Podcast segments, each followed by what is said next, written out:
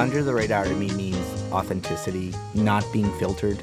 It's a window in on the local stories that touch our lives. And there's a huge void in the traditional media covering these new faces of Boston. You may not be looking for a particular story, but when you hear about it, you're engaged. Under the radar means ahead of the curve. It's also perspectives. How does this particular story affect a community or a neighborhood?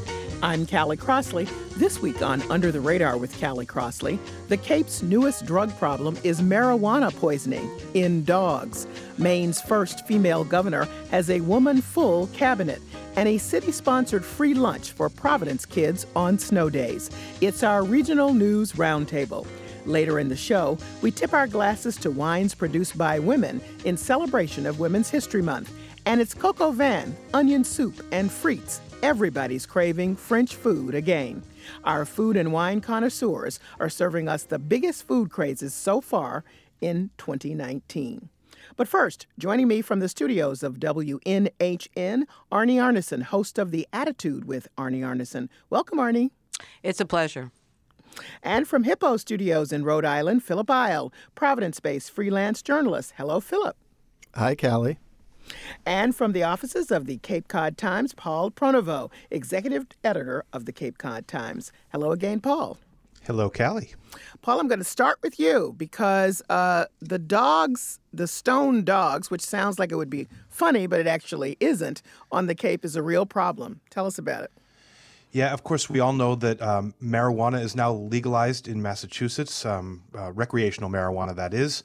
Um, medical marijuana had been uh, out there for a while, uh, but you know there were quite uh, a few restrictions on medical marijuana. Now, with recreational, pretty much you can uh, be uh, smoking in public, and what that means is the disposal of marijuana cigarettes, edibles, things of that nature are on the ground. And anyone who owns a dog or has owned a dog knows that uh, they're going to sniff out and eat everything that they find that uh, appears to be uh, food related. And, uh, and that's a situation we're seeing here on the Cape that uh, a number of dogs uh, have been showing up at veterinarians on Cape Cod and the islands, um, having been basically poisoned.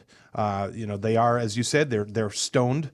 Um, but but it's it's like uh, if you had the most powerful drug possible because you know what they're eating are things that are you know geared toward people who weigh 150 maybe 200 pounds and a 15 pound dog simply can't take the the the uh, weight of that THC so um, it's an issue and and vets uh, are seeing really big numbers uh, of dogs affected by this. So they're coming out and they're warning um, their uh, clientele uh, to to keep an eye on their dogs. And and and uh, really, this story that we published last Sunday has been echoing for uh, a week now, where where people are. First of all, they say didn't know this was a problem, and you know, dog lovers are you know reacting, saying that they uh, you know really need to keep a close eye on it. But then people who uh, are pot supporters are also reacting, saying maybe there's uh, too much reaction here, and people need to to simmer down. So uh, it's been an interesting uh, it's been an interesting week. Well, I might have uh, thought you know agreed with the the pot people on on, on first go round until I I read that uh, note in your piece from the medical director of the Cape Cod veterinary specialist Dr. Louisa Rahili and she said it's a rare day that they don't have a dog coming right. in so that really speaks to how widespread the problem is and I thought it was a microcosm of what could be happening all across the state uh, without a question, uh, I think it probably it has to be happening all across the state. We just happen to, you know, have veterinarians tell us about it, and um, that is pretty astounding. That you know, it's a rare day that a dog doesn't come in with that condition. Um, some vets have said, "Oh, we've seen five uh, dogs in a very short amount of time," and uh, so it's definitely a problem. And it's you know, it seems to be something that uh, awareness is is the key. Awareness to try to keep your dogs. Of course, dog owners do this anyway try to keep their dogs away from something they shouldn't get near. Um, and, but moreover, if if your dog exhibits symptoms of perhaps being uh, stoned, uh, to go get medical treatment right away. It's very important that they that they get handled. Um, Philip and Arnie, I'm not sure you all are experiencing this as an issue. Have you heard this in your communities? Uh-oh, we don't have the legalization of marijuana. That's what I thought. Don't, don't let that- anyone in New Hampshire know this. This will be another reason why we will not embrace what the rest of the New England states have. But can I just share something with you because this story is going to actually have a parallel for me, and you're going to be not surprised, but maybe it, this is an enlightening opportunity. This isn't only about dogs. This is about children. Mm. And one of the, the points that you were making, Paul, is you know how how these dogs only weigh 15 pounds or 25 pounds or 40 pounds, and this this cookie was you know envisioned for someone weighing 110, 150.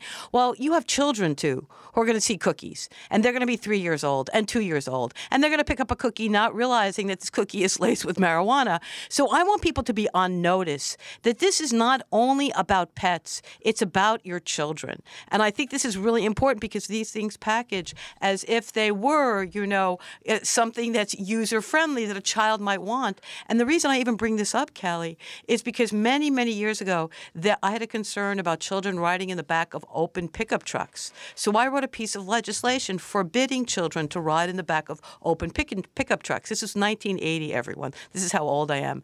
And what did they do? Because we are live free or die in New Hampshire, we amended it. We took out children and we said you could not have your dogs riding in the back of pickup trucks. Wow. So, I mean, we prefer to protect animals before we protected children. But I wanted people to understand that as I was talking about kids, look where my state went. They saw pets as a concern. Well, I'm going to go on the reverse. We're talking about pets and pot. Please use this as an educational opportunity to be aware this is a concern too for your children. Well, that's certainly point. something that uh, Colorado dealt with, uh, Philip, um, and you know struggled around, and may still be struggling around because they were one of the first states uh, with recreational use of marijuana. But uh, uh, in Rhode Island, any concerns about this?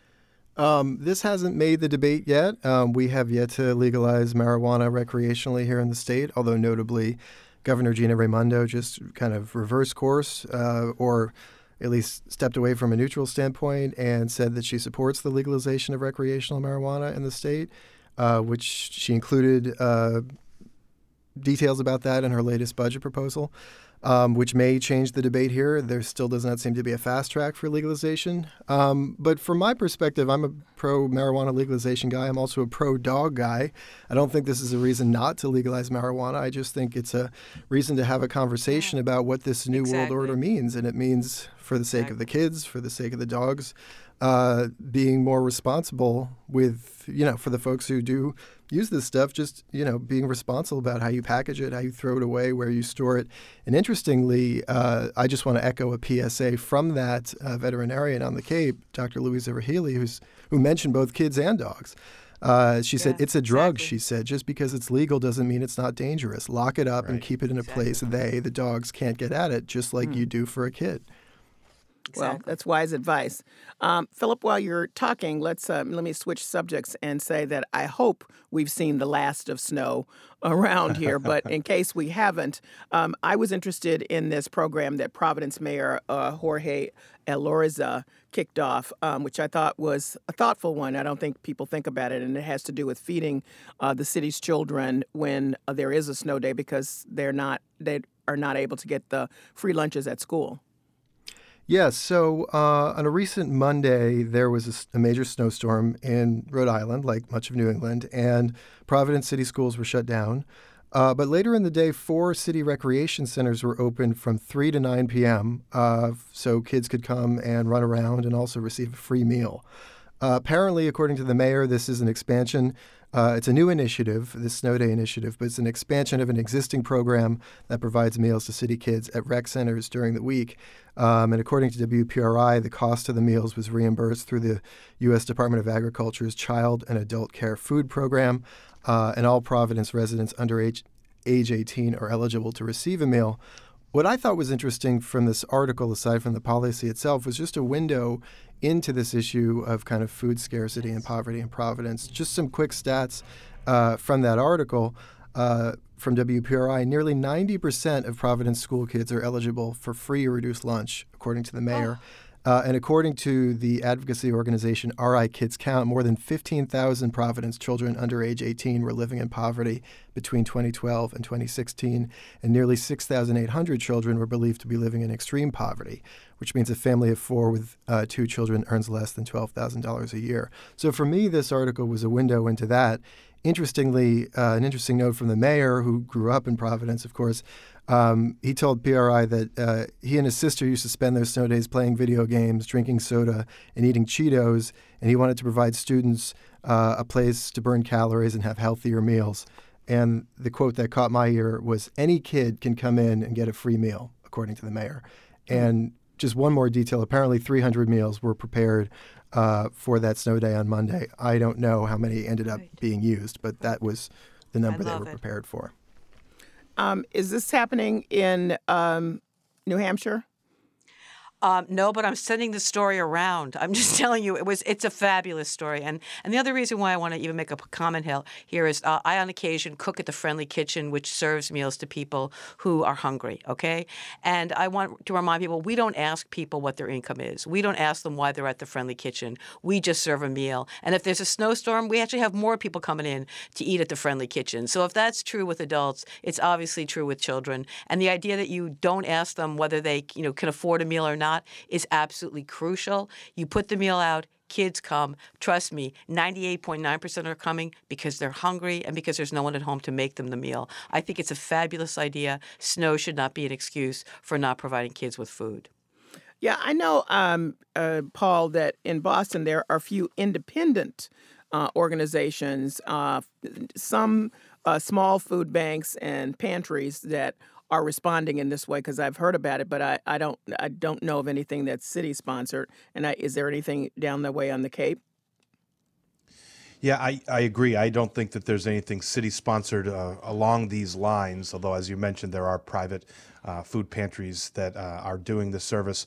Um, similarly, on the Cape, there's not a program like this, um, but, but if you talk to the folks at the service centers and the food pantries, they will tell you they've been busier than Yes. ever over the past couple of years, Exactly. and that the profile of the people who are coming in are not what you would think. That's right. Um, you know, certainly, uh, you know, the people who are at the poverty line, uh, you know, are people who are working, Mm-hmm. working hard, sometimes working multiple jobs, and yet they just can't make ends meet. So uh, they're making hard choices. Do I heat the house or do I feed the family? And we see this uh, on the Cape in, in huge ways. Of course, we have a seasonal economy, so uh, unemployment is very high at this time of the year. Um, so I, I think a program like this is a great idea, not only because it's providing uh, a good and nutritious meal for kids, because let's face it, they'll find something to eat, but it might not be something that they probably should eat. So it's a, it's a good meal to have. But moreover, it's giving them a base, a place to be on days where maybe they would be drifting otherwise. Uh, if the parents are working, they're home alone. This gives them something that grounds them in, in a program, and I think that's that's really smart. We know that uh, certainly schools and and really uh, governments in general are having to play larger and larger roles in in sort of social services, and I think the mayor here was uh, very smart and innovative to to do something like this. Yes, and I just want to underscore that what I meant by I wasn't certain that there was a city sponsored program. There are many, many, to your point, Paul. Oh, um. I've had many conversations with uh, pantries and, and larger food banks who are, you know, uh, as you say, um, oversubscribed with the number of people who are working standing in those lines because they can't make ends meet. So I want to make sure that we, you know, give support to the work that they're doing and the volunteers who are, are part of that. And I myself volunteer at the Pine Street Inn here, which is a shelter for um, homeless women. So I, I've seen it. I know that. But what I meant was I hadn't. I thought that the uniqueness of this was just specifically geared toward those kids out of school, which is something I really hadn't thought about. And I know that there are some food banks that are paying, you know, small efforts here have paid attention to that. Um, I'm not suggesting that's what the city should do. I just think it's um, uh, for for the mayor in um, Rhode Island and Providence that it's uh, um, that was a lot of insight uh, to do that. So you know, maybe he'll have some data to share with everybody at the end of this about how many kids were able to participate in all of that, and that'll help other people think about whether this is a program they would like to also take up. Um, because we are in One the other snow interesting plain. yeah. Go ahead. One other interesting twist to this, when you think about it, you know what what what happens uh, when uh, we have a big snowstorm? Uh, you know, the schools are shut down, workplaces are shut down, and the government is shut down except Right. for very essential services. So I think it's interesting that the mayor here is is carving is saying, here's an essential service. We're going to make sure we bring in food preparers Feeding. and and do that uh, because that wouldn't really be what you th- you know normally the schools are shut, their cafeterias are shut, etc. Um, this is addressing that as well, and I think that's really good. All right. So moving on to uh, New Hampshire and this back and forth um, discussion on the floor of the of the legislature there, Arnie, about uh, red flag laws, which are really debated all across the country, not just in in New Hampshire. But some of the male New Hampshire lawmakers uh, decided that they would wear pearls because one of the advocates for this uh, legislation, or uh, the name of it is Mom's Demand. Um, and I'm going to have you give me just a brief overview of, of what was happening there. And then I have a clip from of one of the state representatives, a woman who responded to, to their action of wearing what they were Okay, wearing. so let, us set the stage. So, a number of states around the country have passed, and a number of states are looking at what are called red flag laws. And red flag laws basically say that if a family is concerned or the cops are concerned about the behavior of, uh, of certain individuals who have access to guns, you can remove those guns from that individual in order to protect them, in order to protect their neighbors, their family, or whatever. But obviously, it uh, it is it is unique. It is time specific. It is to erratic behavior, uh, and frankly, even suicidal behavior. And you know these people have access to guns. So um, a, there's a group called Moms Demand Action for Gun Sense. Uh, they started after Sandy Hook. They've introduced this legislation in a number of states where it's already passed, uh, and in the state of New Hampshire, it was also introduced. Well, there is this incredibly interesting conservative reactionary activist named Kimberly Morin who is with something that uh, has been created in support of guns and Second Amendment issues uh, on every single level. There is no sort of limit on what you can do with your gun. And she organized something called the Women's Defense League. One of the things that they sport, uh, that they wear at the Women's Defense League, are white pearls because they are clutching their pearls because they understand the importance of the Second Amendment.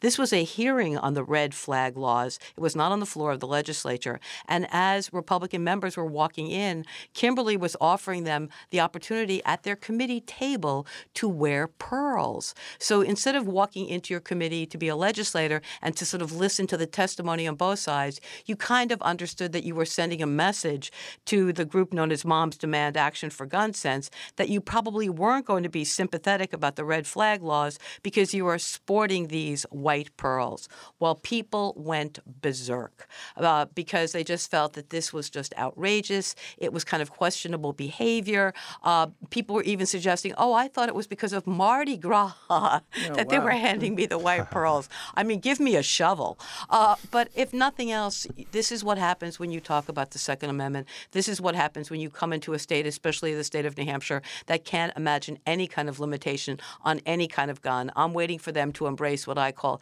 PDAs, personal atomic devices, or PADs.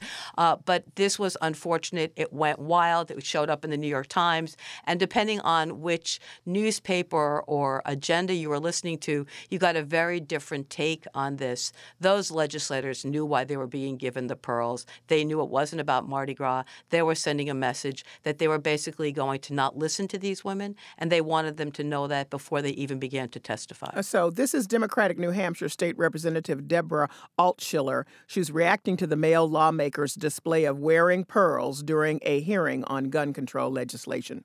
Those members of the committee are supposed to be listening with open hearts and open minds. And when you're wearing a symbol that's a nonverbal cue that I'm not listening to you and I don't care about what you say, and I'm putting myself in solidarity with a group who's mocking you, I find that incredibly disrespectful and troubling.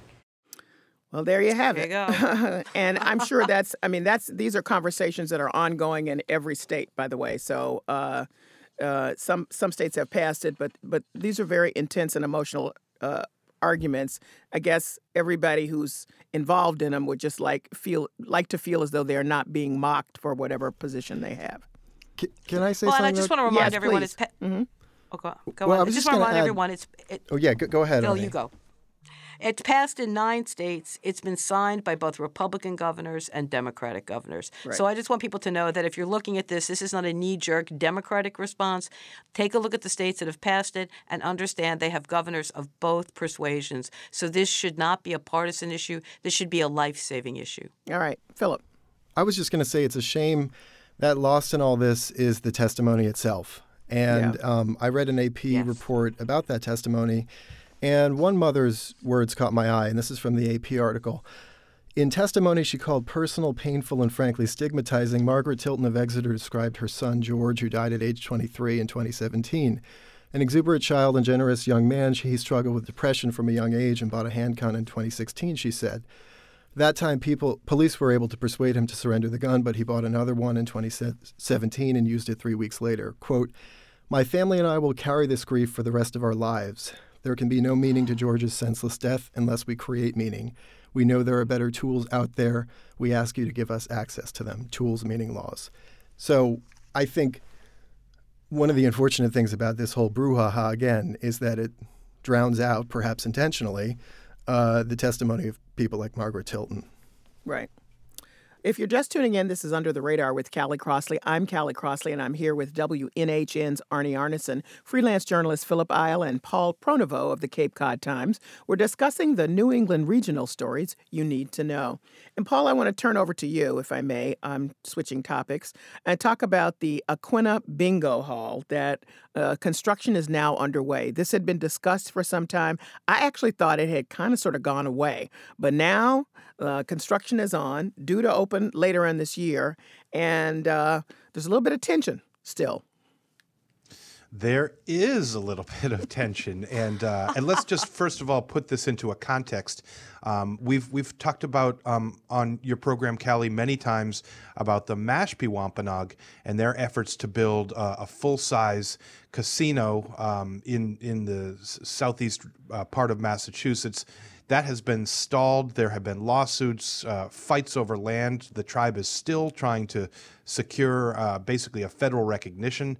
And so that has been ongoing and a bloody battle for many, many years.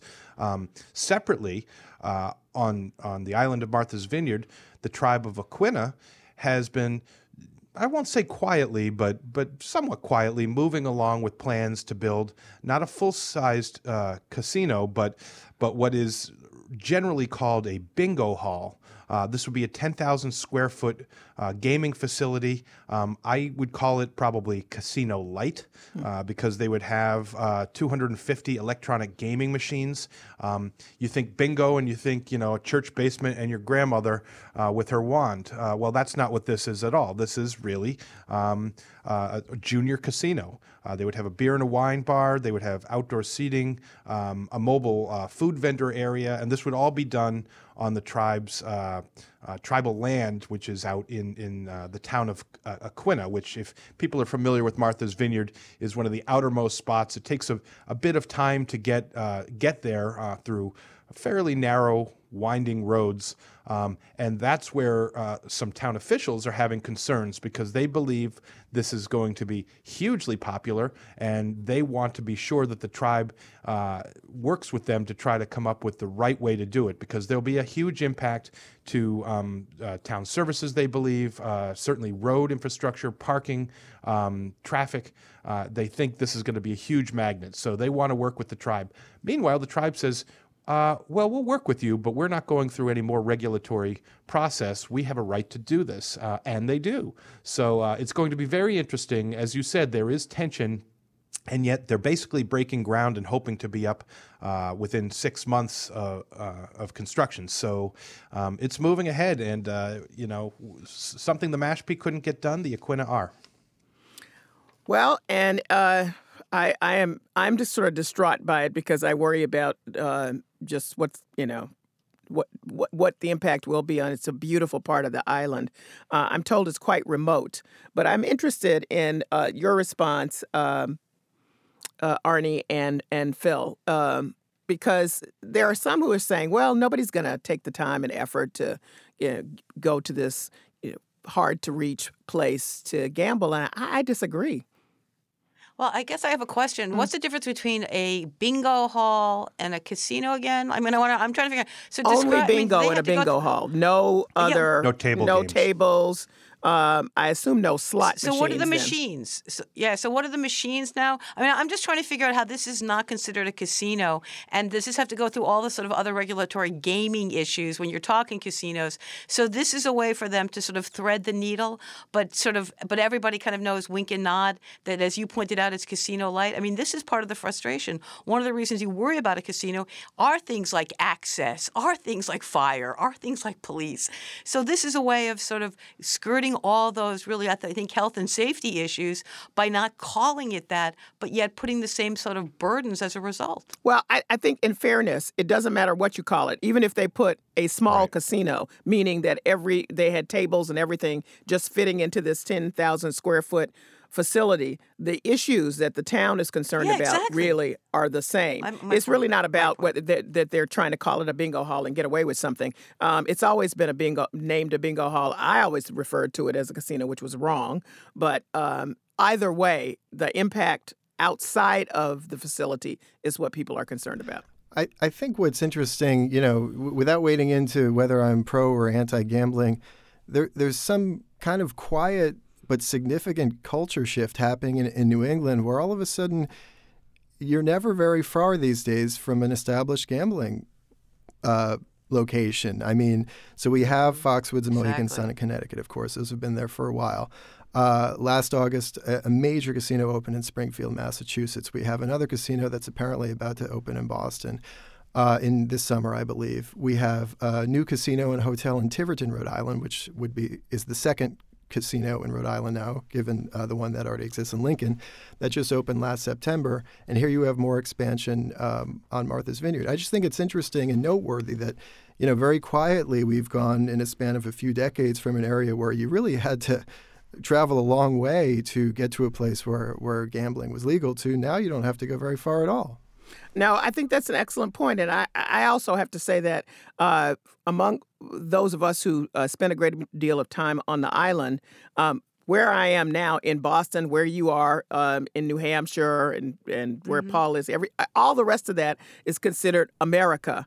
It's being on the island is considered a very special place. So you, what people don't want to have happen, and that's the reason why you don't find chain stores there and some other stuff that you would find easily here, is that you don't want it to turn into America. And you know, this kind of facility reminds you that this is this is what comes from America. This kind of facility. no, this is my viewpoint anyway about it. So, But, but uh, you know what, what Phil is pointing out, though, there are so many of them now that we didn't have, you know, 15, 25 years ago. Well, now we have the empirical data of the impact of these facilities. Right. We understand the traffic impact. We understand the police impact, the fire impact. So I think that not only have we learned from this, but it does raise a lot of issues that are very legitimate for people on the Cape about this bingo facility because this is not unique. They can't say, well, we don't know, because you can say, sure as hell you know. Because take a look at what's happened all over the rest of America, as you say. They're not saying they don't know. They're the the the tribe No. is saying uh, is not don't care. responding to that at all. They're saying we have a right to build it. The town Mm-hmm. is saying we know and we're concerned, but they don't have a right to stop it. So that therein lies the tension. So it'll be it'll be very interesting to see.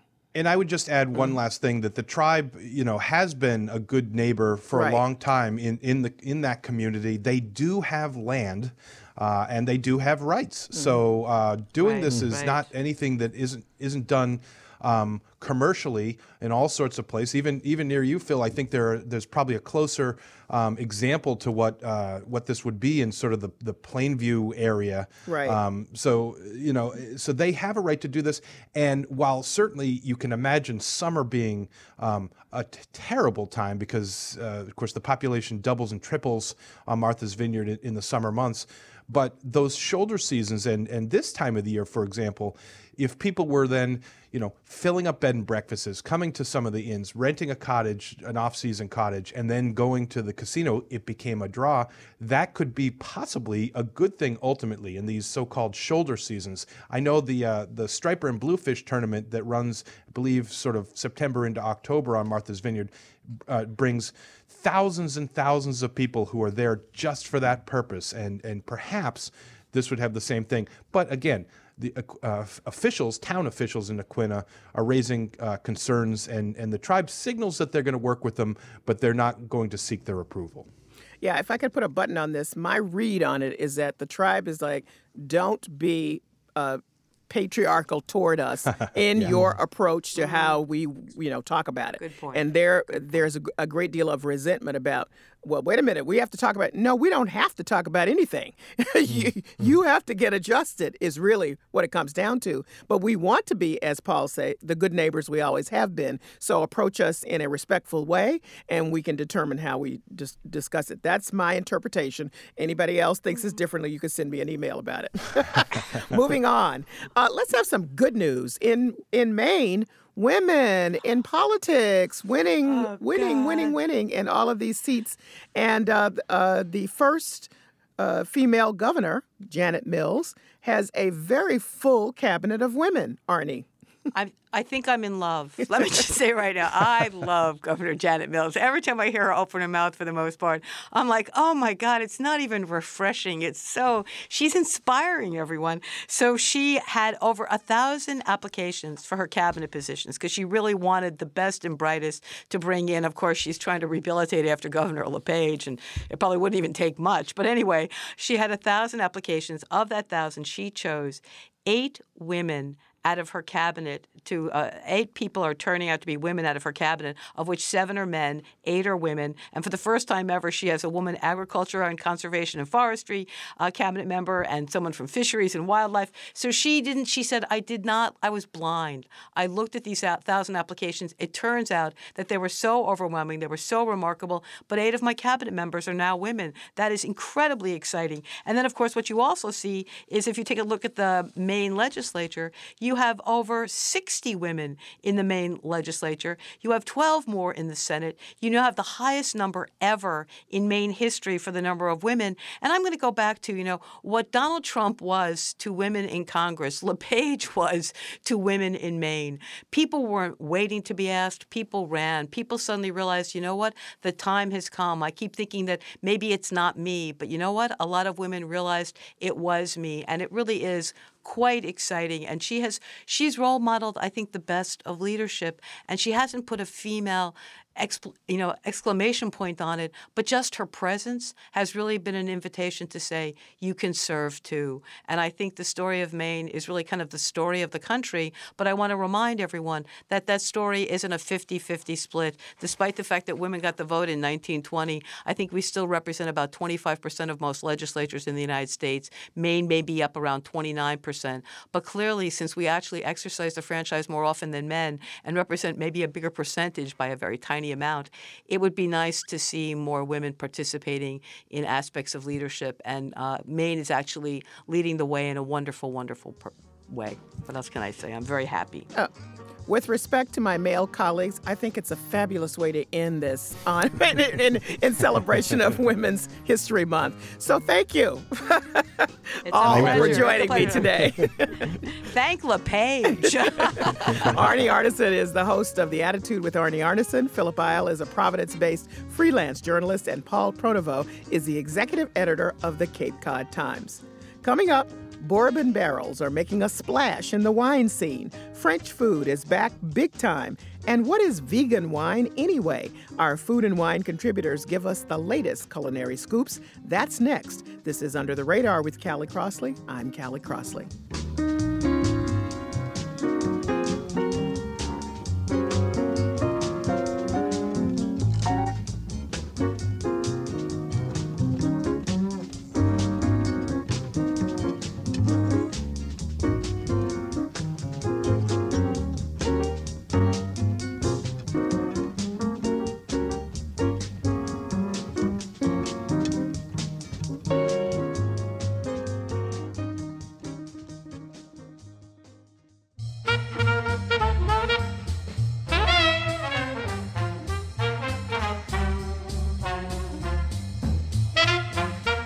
Callie Crossley, and this is Under the Radar with Callie Crossley. And now for the part of the show we call Lagniappe. That's Creole for something extra. Women winemakers are an even bigger force in wine industry today, and we're highlighting women-made wines in honor of this Women's History Month. The Japanese have reinvented an American breakfast favorite, pancakes, and is the sun setting on cheap wine. Here to dish out the hottest food and wine fads, Amy Traverso, food editor at Yankee Magazine, co host of WGBH's Weekends with Yankee, and author of The Apple Lovers Cookbook. Hi, Amy. Hey, Callie. And Jonathan Alsop, founder and executive director of the Boston Wine School and author of The Wine Lovers Devotional. Hello, Jonathan. Hello, Callie. Uh, I want to start where every wonderful, delicious breakfast could start, and that's with croissants, which I won't be eating because of the caloric.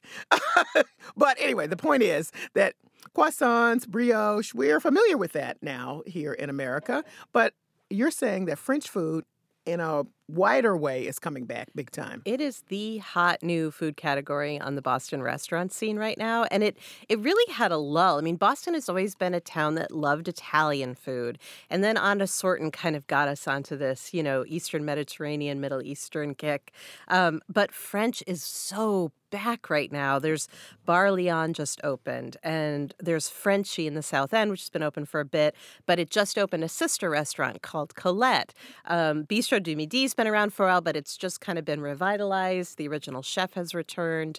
Um, there's just a lot of energy. There's Daniel Boulud's restaurant, which has been again for a few years, but you know, it's sort of you you you need that sort of gravitational or that uh, ma- that mass to critical mass is the word I was trying to think of, um, and it is hitting now. And so you know, some of the restaurants are definitely more modern, even a little bit of you know.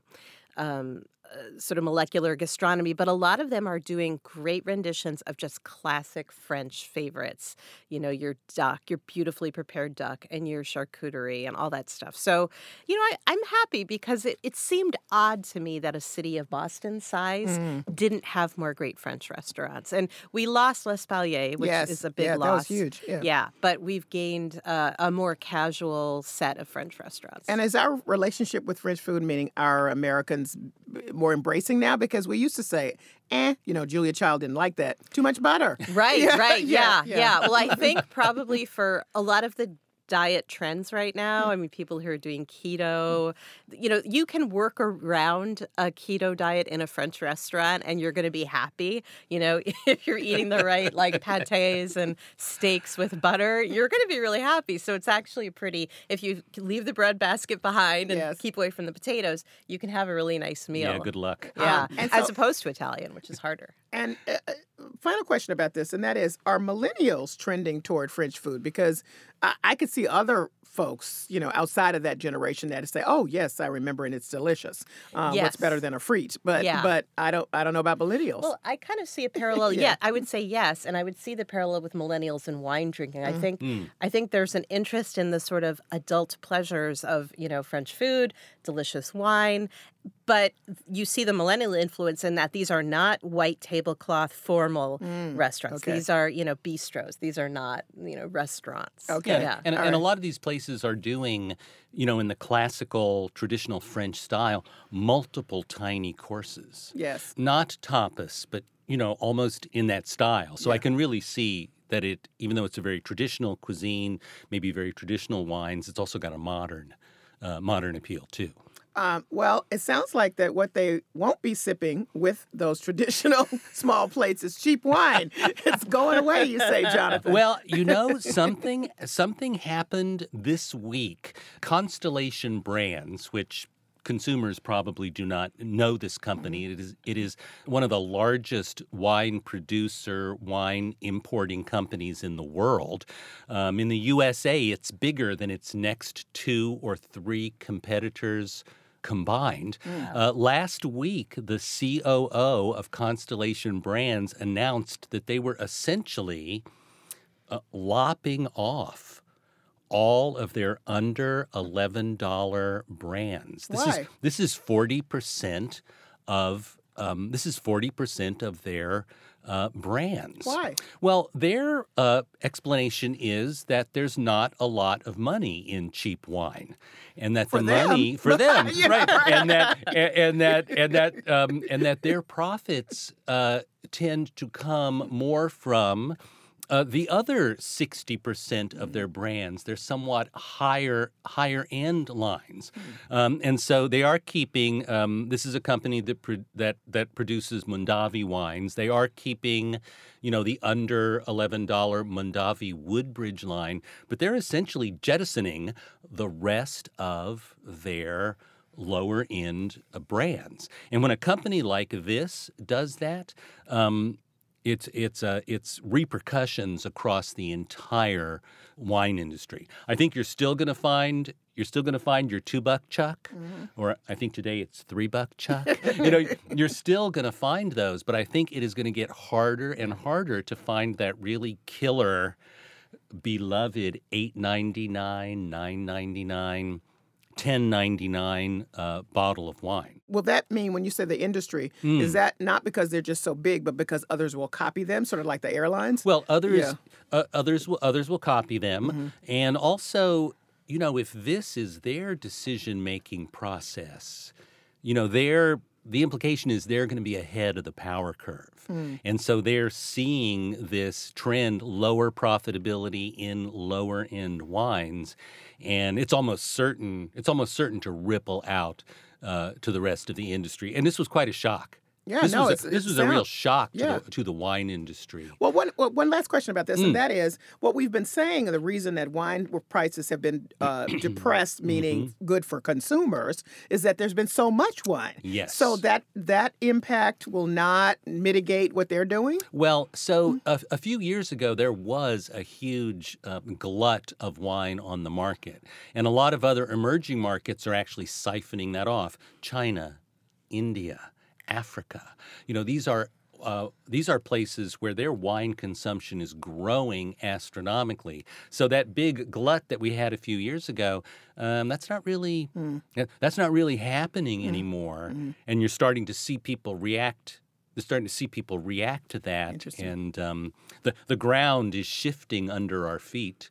No Um, kidding. Especially if you're a bargain wine lover like But it also Everyone it, it is. also encourages people to try different things when it's Yes. when you don't you know it's so much is not risked on a very expensive bottle or something. Mhm. So Yes. So I mean, it does have repercussions. Yeah, um, indeed.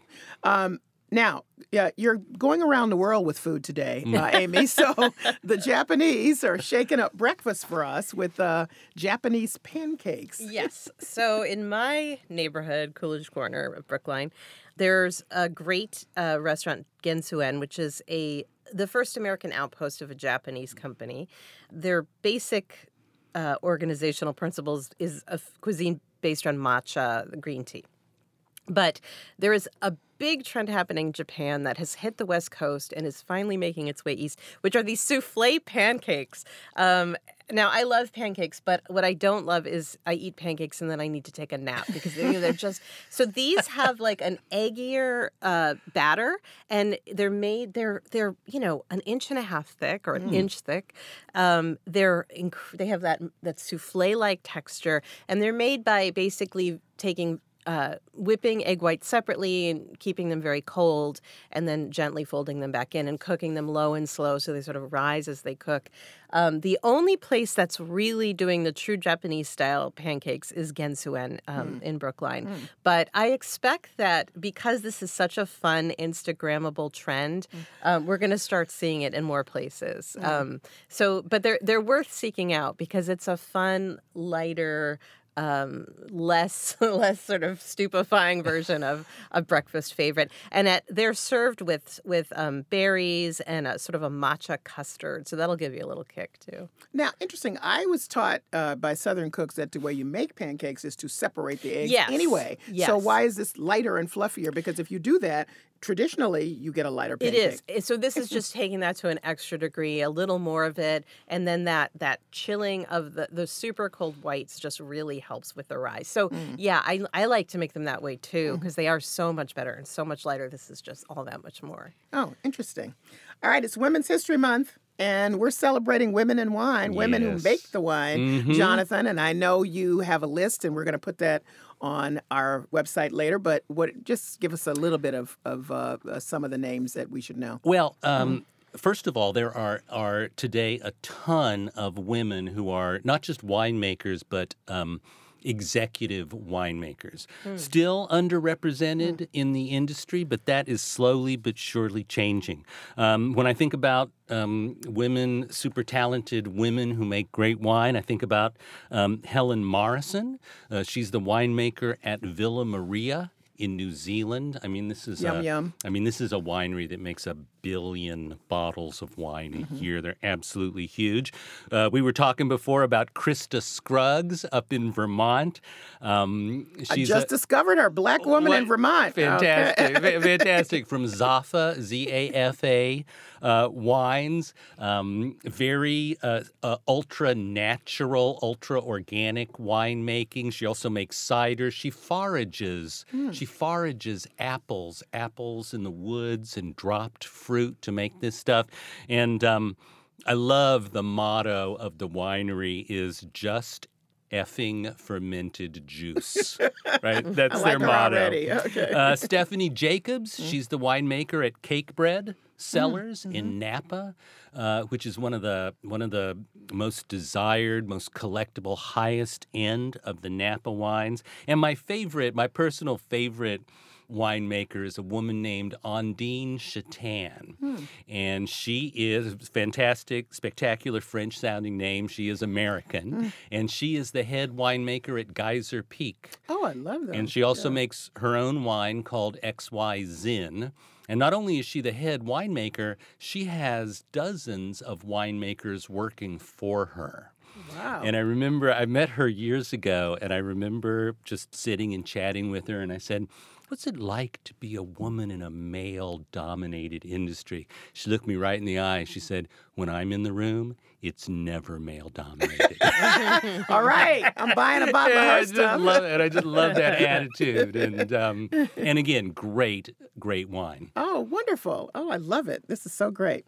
I'm Callie Crossley, and you're listening to Under the Radar with Callie Crossley. I'm here with our culinary gurus, Amy Traverso and Jonathan Alsop. We're discussing the latest tasty trends in food and wine. All right, uh, back to you, Amy. Mm-hmm. Um, the next gen gastropub. Now, this is interesting because I've been seeing that and I didn't know it was a trend. Yeah, Yeah. it's a new, it's kind of a Yeah. new one, but I'm really excited about it because it's opening up a category for Boston diners that hasn't existed before, and I think they'll enjoy it. So. When we think about bar food, we start with the classic bar food of terrible chicken wings and a pint of beer, right? And that, that lasted for a really long time. Mm-hmm. And then we had the sort of gastropub trend come, you know, in the past 10 years, and the spotted pig, and Boston has a lot of great gastropubs.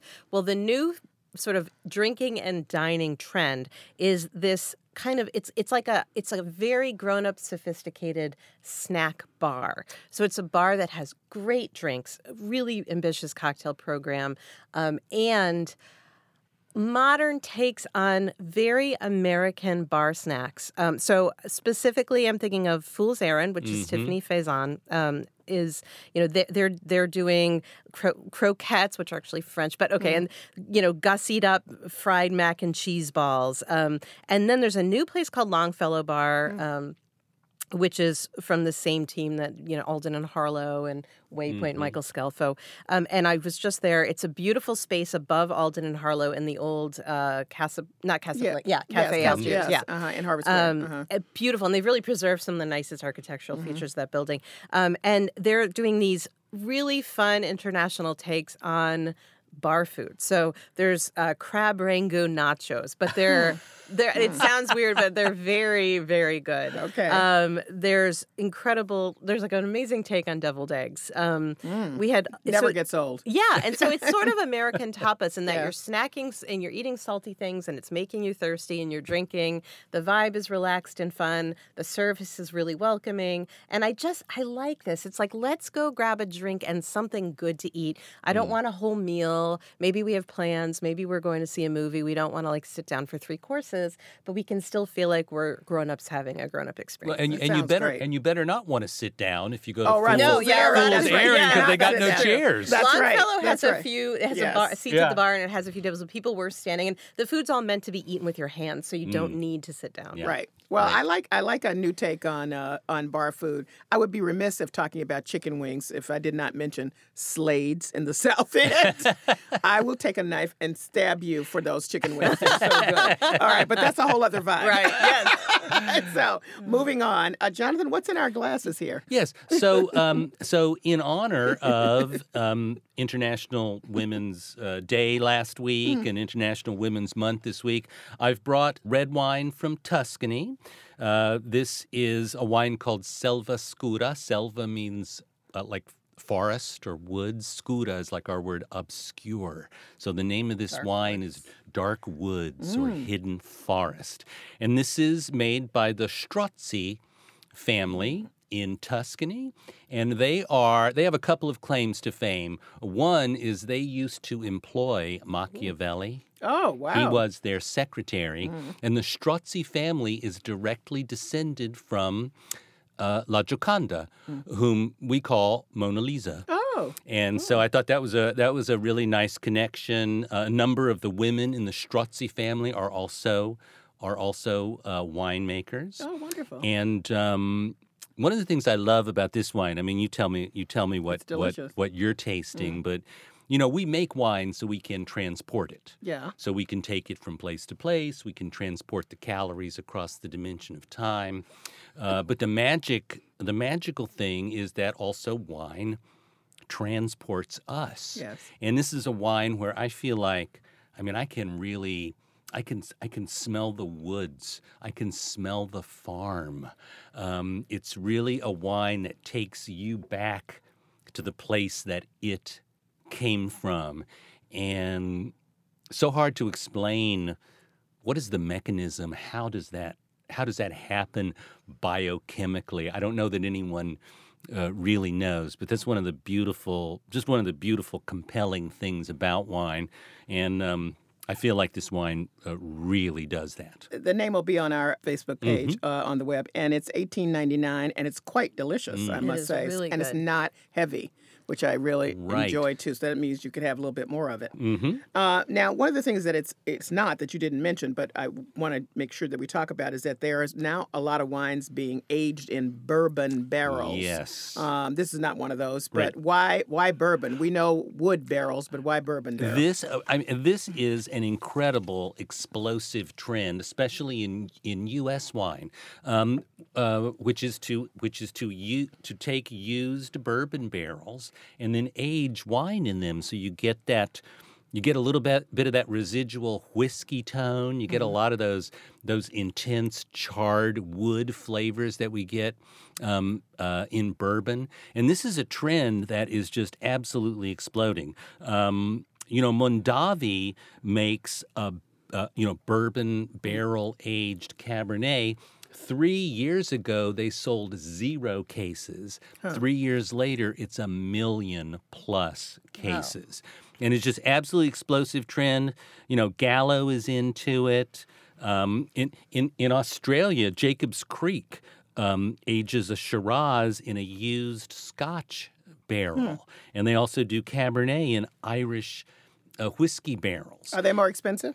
Uh, you know, they are maybe a tiny bit more expensive, but you know, the Mondavi, the the bourbon barrel aged Cabernet is maybe you know 16 17 dollars it's, it's it doesn't seem to be really elevating the price point but it's um i mean i mean i think this is a, a, a further sign of the convergence that we're seeing in the whole spirits market. A hundred years ago, when I started writing about wine, you know, wine was up here, beer was down here, whiskey was over here, punching somebody in the head unexpectedly. you know, these were very, uh, very separate, very separate sort of uh, products. And now we're really seeing a convergence of all of these things. People who are you know, people who are into craft beer, they're open to interesting, you know, whiskeys. People who are into whiskey, they're open to interesting wine. And and so even though um, Vine Pair had an article a couple of weeks ago, uh, the title was uh, "Bourbon Barrel Aged Wine Isn't Real Wine."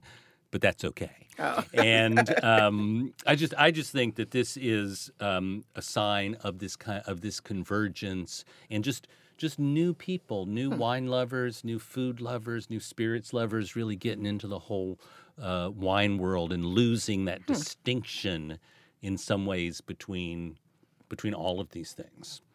Um, that's interesting. Uh, Amy, I'm fascinated by this. Is this wine is light, as we've discussed, and now you're talking about these meats, these hot meats that are a little intense. they are. So the one in, that this there's one I have sort of a personal thing in this. There's a meat that is really big now. It's it's a it's a salume. It's um salame. Mm-hmm. Um and it's uh, mortadella, which many people do you know. I mean, Yes, most people um, know what it yeah. is, right?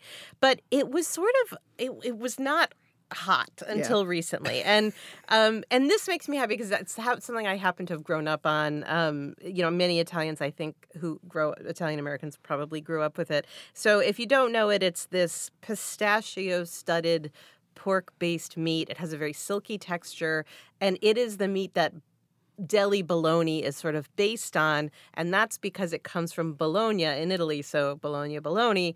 Um, but real mortadella is is more carefully made. It has delicious chunks of fat and little bits of fat that you can still kind of see in in the in the in the paste. Um, and it's showing up on a lot of menus uh, as sort of a hot thing. It's in stuffed pastas at SRV and Eataly. In fact, Eataly sells uh, a delicious stuffed agnolotti that you can just buy at the pasta counter.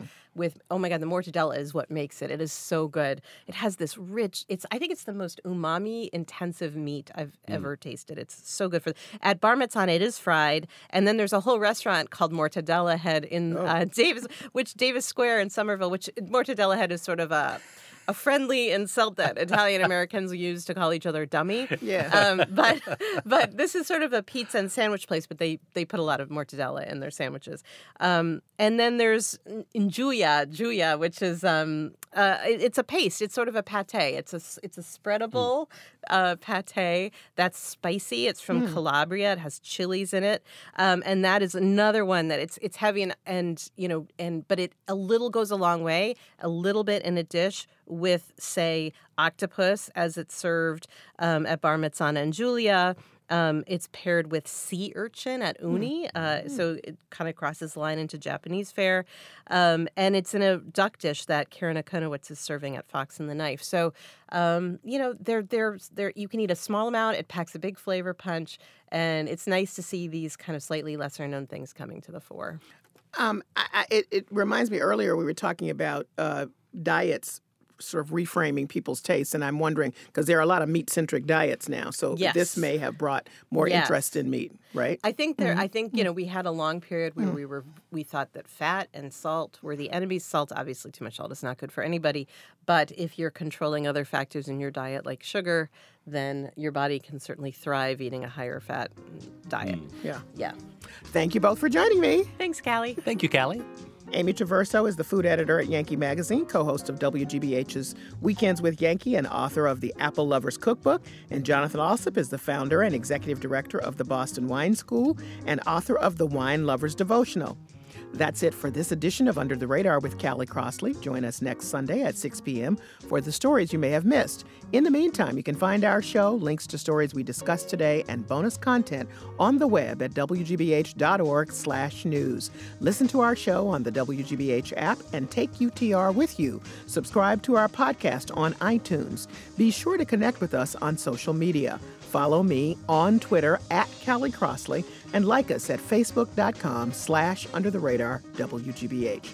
Our engineer is Doug Sugars. Francisca Monahan is our producer. Under the Radar is a production of WGBH.